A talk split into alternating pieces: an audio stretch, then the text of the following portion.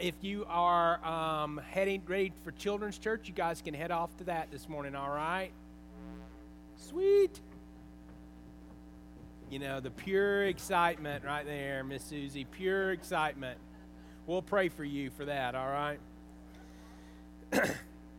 so, what we're doing here over our holiday season and during our Christmas time when we think that this is the reason for the season, but actually, this is the season for the reason for us.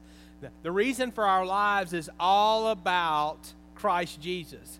And the reality is, is that we celebrate this time for his birth and, of course, at Easter, his resurrection. But that is a thing that takes place year throughout the year for us.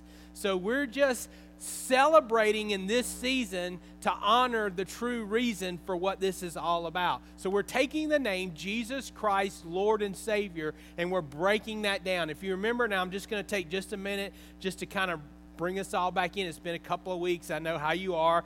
Uh, you probably like me. You can't even remember what you had for lunch yesterday, all right? But the, the truth is, is that we took the name Jesus. What does that mean? It is the Greek form of the Old Testament word Joshua, which means God saves. And we talked about the fact that salvation is not from us. There's nothing that we can do to earn our salvation, work for our salvation. We are not justified before the Lord. The Lord justifies us. He deems us as righteous through our submission as Christ to Christ Jesus as our Savior and Lord, all right? So we looked at the first name Jesus and we saw in scripture in the Old Testament and in the New Testament how that name was given. So today, what we're going to do is we're going to pick up with Christ, and then we're going to go back and look and see how the name Christ throughout Scripture has been given, all right? so Jesus is meeting a woman at the well in John chapter 4. She's a Samaritan woman. There's so much that's here. I mean, this is a sermon, multiple sermons on its own. But first of all, she's there during the middle of the day. She's there at a time where she shouldn't be there because she's trying to avoid everybody else. She's a Samaritan. Jesus was not, as a Jew, devout Jew, was not even supposed to speak to her. He shouldn't have even, according to Jewish law, been in that land. And so he's at this well, all right? And so he's in a land that he need, doesn't need to be, and at a time and a day when he shouldn't even be speaking to a woman, she shouldn't even be there, and this encounter is taking place. And so he meets this woman at the well, and this woman says to him, I know that the Messiah is coming, he who is called the Christ. The one comes, he will declare all things to us. And Jesus said to her, I who speak to you am he. Now remember, last week we talked about the fact that um, in the Old Testament, when um, when uh, Moses went up on the mountain, he said that the, that the that we that God needed a name. All right? And God said to tell them that I am. That's right, remember? And so, how we talked about, we'll, we'll talk more about this, but I am was listed out in Scripture as four letters, not even given consonants. It was holy, it was a reverent thing, and so you didn't even speak that name, okay? And so, when Jesus says now, what? I am He, He is re- referencing Himself on the same equality with God. Okay? And so in Scripture right here, we get the, the picture of Christ Jesus taking the name of God. Okay? And so, why is that so important? Why is that such a big deal? First of all, in, in culture, that is so, would have been seen as what? Totally irreverent or blasphemous, okay? If it wasn't truth. And so, what does Scripture tell us about the name of Christ and about the Messiah and about Jesus taking that name from the Old Testament and, and then taking it on himself? So, the first thing I want you to see is that the name Christ in the Old Testament, that's what's been given to us, means anointed one, all right? So, let's, let's look at this through Scripture. Let's look at it as a prophecy. In Isaiah chapter 7, verse 14, it says, Therefore the Lord himself will give you a sign. Behold, a virgin will be with a child and bear a son, and she will call his name Emmanuel. What does Emmanuel mean? God is with us, all right? So there's the connection right here. Uh, a woman is going to be given a child that child is going to be called Emmanuel, which means God is with us. We, we saw last week that the name of Jesus means God saves. So, salvation, the salvation of God is coming through this person, right? As we follow the name Jesus Christ, Lord and Savior. And so now we look, we pick this up in Luke chapter 1. We'll look at verses 26 through 33. Last week we looked at this through the eyes in Scripture, uh, from Scripture through Joseph. And now we're going to look at this through uh, the, the eyes of Mary in Scripture, all right? Now, in the sixth month, the angel Gabriel was sent to God into to a city in Galilee called Nazareth, to a virgin engaged to a man whose name was Joseph, of the descendants of David. And the virgin's name was Mary. And coming in, he said to her, Greetings, favored one, the Lord is with you. Now, let's stop right here for a second in dealing with Mary. Mary is who? Who is Mary? And before this encounter right here, who's Mary? A nobody. Mary is a nobody. Probably someone in her early teens who is engaged to a man who is probably somewhere in his mid 20s. That was culturally acceptable at that time, and they were given off to someone else. So she's engaged to be married. So she's in this proposal period right here where she is supposed to marry someone else, so no one really has contact with her, all right? And she doesn't have contact with anybody else while this is going on, all right? And so this angel comes and it appears to her and says that she is the favored one. What do you think that's going to do for her at this point? What do you think that's going to do to her? Think about yourself as someone who's probably 12 to 15 years of age. angel of the Lord appears to you and says to you that you're a favored one. Would that would that strike any of you women as uh, ladies here as being something um, that would scare you half to death? Yeah, scare you half to death, all right? And so here's this young lady and the, and the angel of the Lord appears to her and says, But she was perplexed at the statement and kept pondering what kind of salut- salutation was this.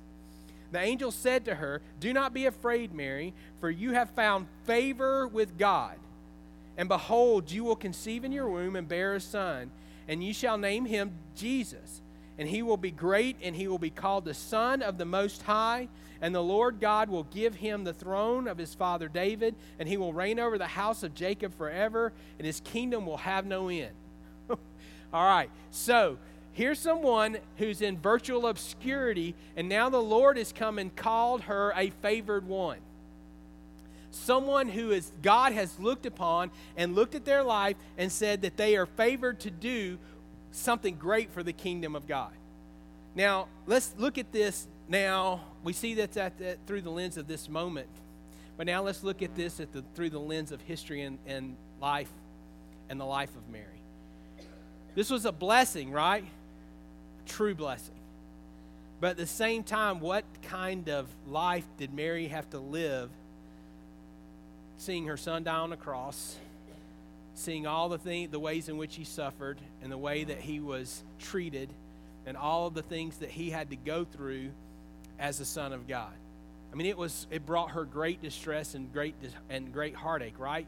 An immense blessing that personally caused her an immense amount of pain and suffering.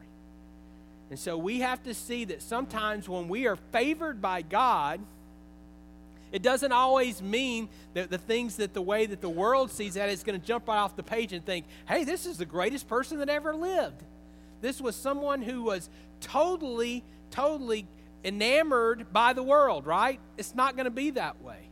It's going to be someone that God picked out of obscurity that He decided to bless and He put His blessings upon. She was anointed by God to bring forth the anointed one, the one that Old Testament had prophesied would come came the way that God prophesied it would happen. And in doing so, God revealed to us the Christ, the Messiah. So, really, that's what Messiah means. Messiah means anointed one. And so, the purpose of this, this anointed one was to do what? The, point the purpose of the anointed one was to deliver us.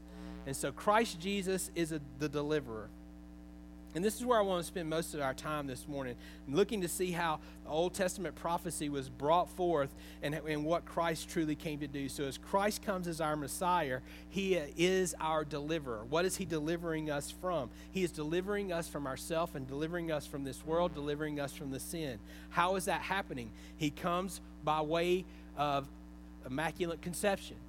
Doesn't say that as she is betrothed to Joseph, that she is going to have relations with him, and then that's going to bring forth this child, does it? It says scripturally that God is going to give her immaculately um, and help her conceive through the holy power of the Holy Spirit so that we might have a per- perfect bloodline, not of humanity, but of God. So our lineage is, the lineage of sin is broken through Christ Jesus. So that's the way that He is the, the perfect sacrifice for us to deliver us from our sins. If He was born into sin as we were, then there's no way that He could deliver us from it. There's no way that I can die for you or you can die for me, and that that will take away our sins.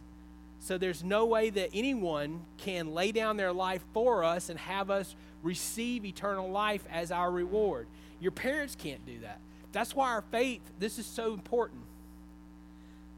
As Christ comes as the Messiah, our faith is not passed down through our bloodline.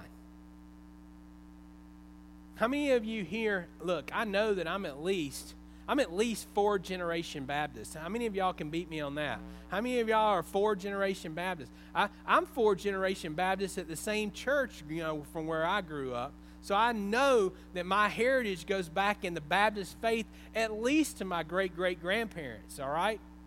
And so we like to trace our lineage back and think, well, you know, I went to that same church. I went to the, the church that I grew up in, It's, the, is the church that my family grew up in, all those different things. But that doesn't make me saved. That doesn't mean that I'm going to e- inherit eternal life. Eternal life comes to me through the anointed one, through Christ Jesus, because he breaks that line. He breaks and overcomes the line of my the lineage of my family. Now let's take that to the flip side. Some of you sitting in this room today have never been in church. Your family's never been in church. You didn't grow up in church. And so to receive Christ is something that you experience personally as yourself. That's what all of us do. And just as you have children and, and then in turn raise those children and try to take the faith that God has given you and give that to your children, it's still up to our children to accept that. All right? So, that's the picture of the anointing one. That's what Christ does. He allows us the opportunity or the way for us to get into that salvific relationship with God and subvert or overcome the sin line that comes through humanity. So he is also our deliverer. Luke chapter 2, verses 10 through 12 says this But the angel said to them, Do not be afraid, for behold, I bring good news to you, great joy, which will be for all the people. For today in the city of David there has been born for you a Savior who is Christ the Lord. This will be a sign for you. You will find a baby wrapped in clothes and lying in a manger. So, this, of course, is where the appearance comes to the shepherds. All right, so the shepherds are out in the field, and the angel appears, tells them what's going to, what's going to happen, and then they go and they, and they find this, the Savior. So, why is this important? because scripturally, right here, the angel, as it has spoken to Mary and given a peace, now the, the story is being continued. So, what does the, the angel of the Lord tell this group of people? He tells them that you have been given a Savior. When someone comes to save you from something, what are they doing? They're delivering you from the, the mess that you're in. If someone saves you on the side of the road because your car is broken down, they've s- saved you from an incident or something that you're in. If someone in your family saves you monetarily or physically from a from a situation that you're in, then they have saved you from that. Now, tell me this. How do you respond when someone saves you from something? Grateful, aren't we? What kind of gratefulness do we show towards people who, the, uh, an act of appreciation mostly? We, we show them through friendliness, maybe through gesture, maybe through letters or cards, maybe we pay them, those type of things. Now, I want you to think about this. This gift that was given to us as a deliverer is an eternal deliverance. And we live in a world today, and us as believers and followers of Christ ourselves, we don't show the gratitude for what we've been given. the magnitude of all of our lives, our sin and who we are, who we could become, and what our lives could be, that God delivers us from, and we don't show gratitude for that. Why? Because we are complacent and we don't see the gift for the true meaning of what the gift is.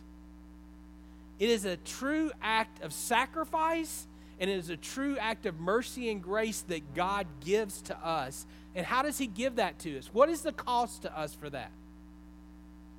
It's free. It's free to us. We're supposed to just accept it and believe it. And then what? Live it. Why is this so hard for the world to understand? Why is it so hard for us to grasp? Let me tell you why. Because in our humanity and in our flesh, we don't see ourselves as needing a deliverer. How many of you think you're pretty smart? Nobody here thinks they're pretty smart at all? This is a room full of dummies? I don't think so. There are some things in your life that you think through your experiences and through the things that you've gone through, or you know how to do. And if we think that we know how to do it, we act in our own what? Power and strength. And when we act in our own power and strength, we go and we get things done. But a lot of times, in our own power and strength, we also get ourselves into a bind or a mess. And we do that because we are not relying upon God.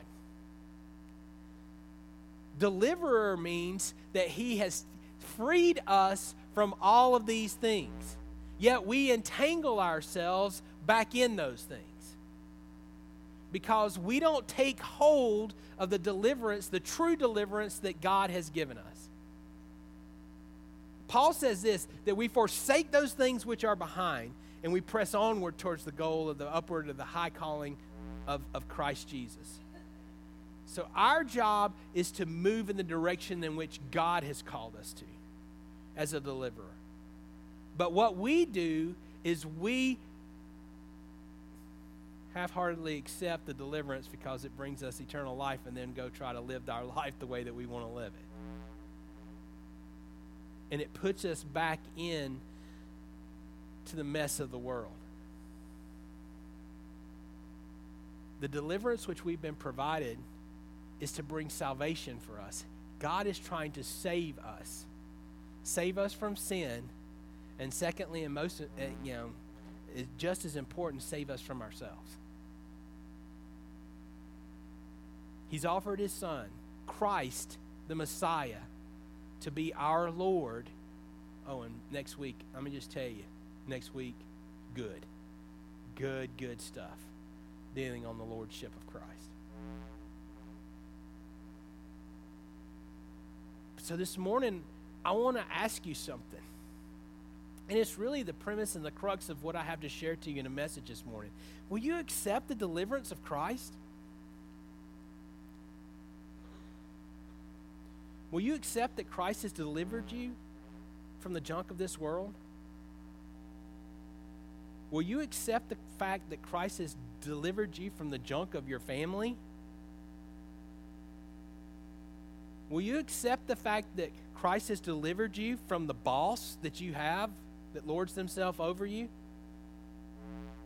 Will you accept deliverance from the mistakes that you've made? I know we just said that nobody thinks real great about themselves, but I'm sure some of you have actually made a mistake or two. Have you not? I think there's like three recorded mistakes that Tamara has on me in, in all of our years of marriage. All right? But one, yeah, just uh, he keeps a little book. It's really short and thin, small, small book. I haven't made a whole lot of mistakes. It's just the same one over and over and over. You know? Yes, it's like three main mistakes, but I just repeat them daily. So you guys, you got to understand, Christ delivers us from all of that. Why? Because He is the one that, that God sent to redeem us from sin and deliver us from all of that. So, why in our lives and in our world do we choose to allow ourselves to get back into the muck and the mire? Why do we choose to our, let ourselves be constrained? Hebrews says that sin entangles us and it becomes a web. And then it says in that same those same verses in chapter 12 that what? Christ Jesus came to free us from all of that. But yet we allow ourselves to get caught up in all of it. Why? Because I don't think we understand the magnitude of the deliverance from which we've been delivered. One, and what God did for us, and true truth, and then two, and in trust from for us what that deliverance means for us. Because I really don't think we have faith to believe that God can deliver us from the messes that we're in.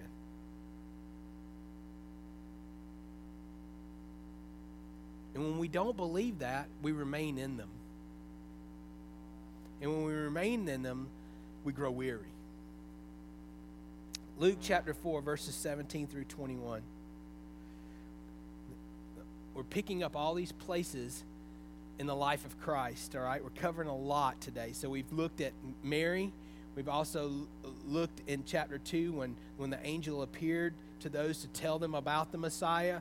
And now we're picking up in chapter 4 um, where, where Christ is grown and, and speaking in the temple.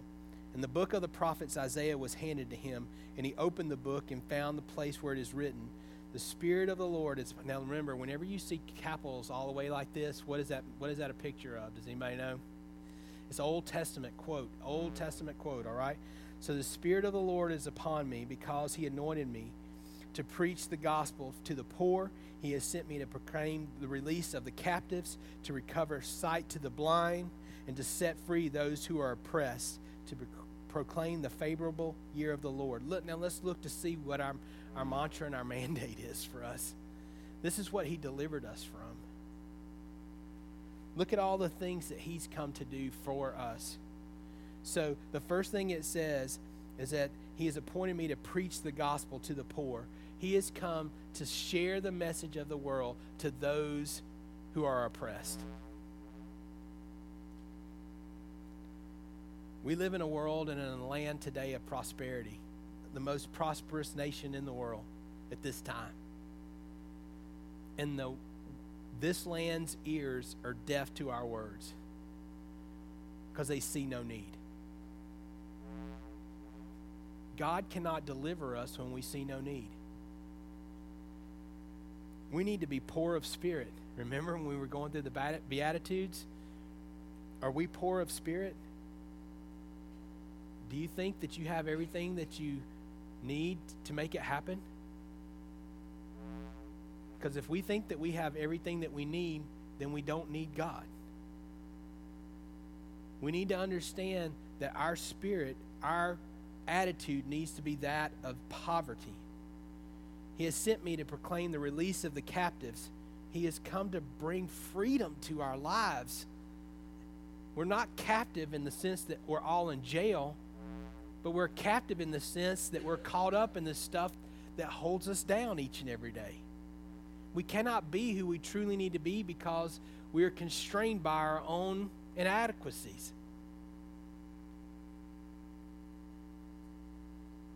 We can't make it in ourselves. We can't fix it. He's come to proclaim the release of the captives and to recover the sight of the blind. He's come to give us that which we cannot, that we, might, that we do not have on our own. Now, does this mean that he came and he healed those who were blind? Yes. But it also says scripturally that the ears of those and the eyes of those who believe are what? Opened and they now hear. So if you have no need this morning, then you're going to be closed off to the Lord. So our job, our thought process should be poor of spirit so that our heart and our eyes and our ears can be open to hear what God has to say to us and to see what God is doing.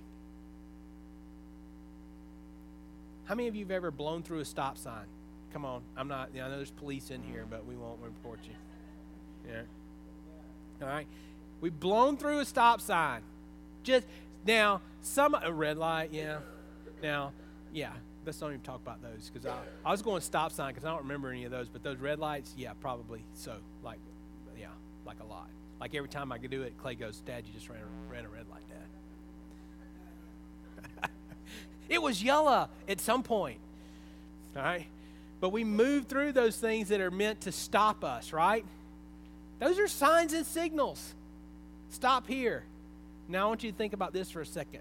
Have you ever blew through a spiritual stop sign from God? Whoa! Don't go this way. Don't do this. And we blow right through it. And though there's no blue lights behind us, the Lord's not coming at us with going to write me a ticket. There are consequences, just like there are consequences for what we do here when we break laws here. Spiritually, we have put ourselves in that. We are captive to those things. God has come to free us from that. He brings us freedom because that's what He does. He gives sight to the blind because then what does He do? He said, You just went right through that. You just totally missed it. You were blind to it. But I'm here to tell you that was wrong. Now, I want you to think about something for just a second. Because it is the season when families all get together. And I know that though you are perfect, all of your family is not, right? So there will be the tendency when you're all gathered together over the holiday season to remind those around you of the wrongs that are going on in their life, right? the stuff that they're doing that keeps them separated from God. Because we can see that in everybody else's life, can't we? This is what's holding them back from being the people that God wants them to be. This is exactly what it is. What happens when you go and try to share that with that person? Everybody's like, oh, uh, it's called a family meeting, it's, a, it's an argument. Everybody gets up and they leave. It can't come from us. It has to come from who? It has to come from God. He is the one that opens up our eyes. We can't open eyes up for everybody else. Our job is to open our own eyes and not to be blind to the things of this world. Last thing is this to set free those who are oppressed. I'm sorry, last two things. Set free, set free those who are oppressed, those who are under oppression, our job is not to heap more on them. Our job is to point them to Christ who brings freedom. The last thing is this to proclaim the favorable year of the Lord. I think the biggest struggle for people who are lost from the world is they think that their sin is too great.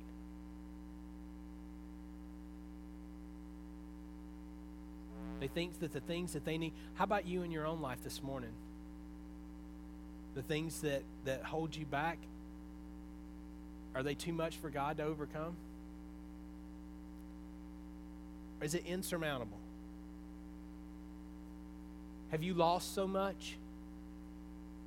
Have you sinned so much that there's no way that God can deliver you from the things of this world?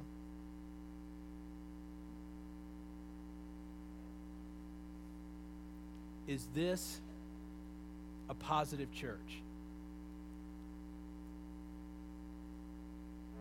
Are we, as people of God, spiritual optimists?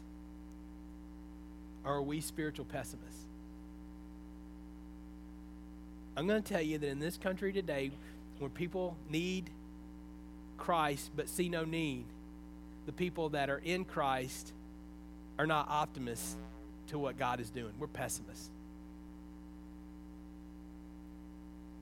Our best days are behind us.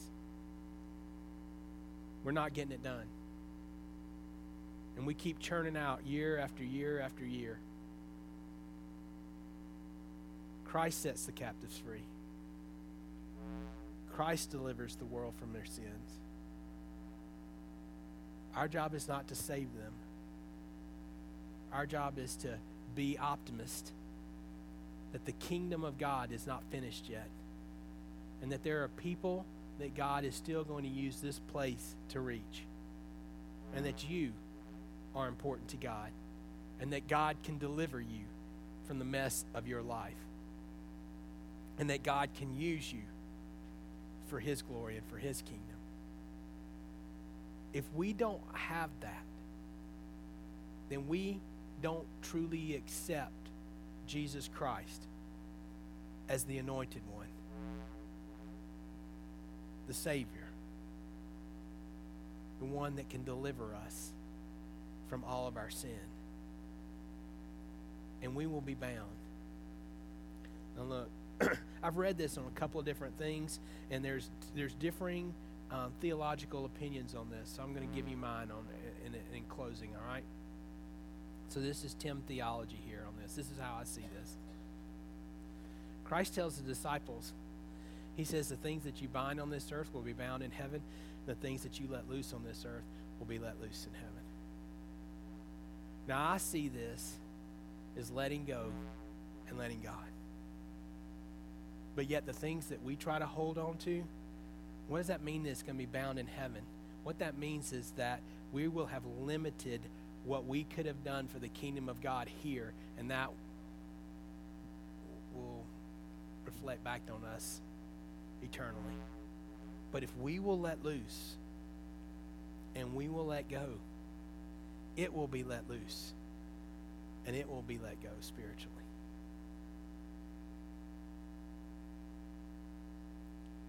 We spent this morning when we started talking about Lottie Moon. She let go. And the legacy of her life is still something that we celebrate, honor, and is effective today.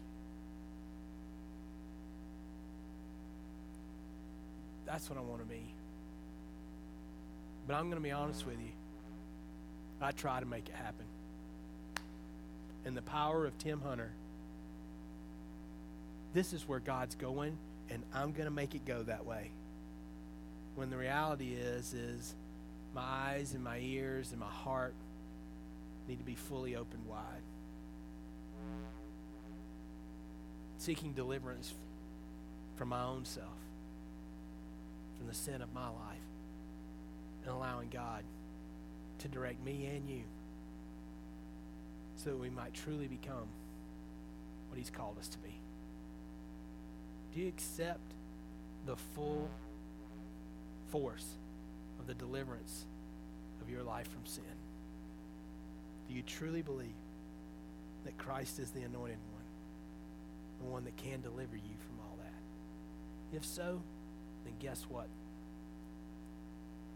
Our prayer time in just a minute, or our decision time in just a minute, is going to be really active.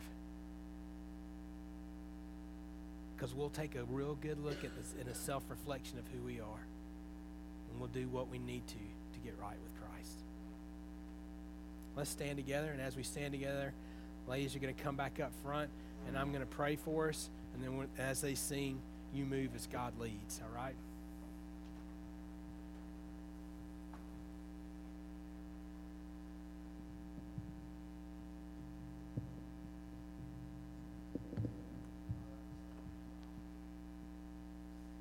Share your word. Your word never returns void. It's gone forth this morning. I didn't use fancy words. I don't even know if I spoke it in plain good English for someone to be able to receive it. But the power of the Holy Spirit is in this place because you are present with us. We are your people. We are your children. We are not perfect. You know that. You sent your Son to deliver us from our sin. You ordained it from the foundation of the world so that we might be free. Free to worship you this morning. Father, we come to you broken from the mess that is the life that we've made. And we, we come this morning asking for you to set these captives and this captive free. Set us free from the things of this world. May our focus and our intent be upon you. May our lives be lived in a holy and righteous way so that those around us may see you in us. Bless us, but more importantly, use us as a blessing. These things we ask and pray now in the name of Jesus Christ.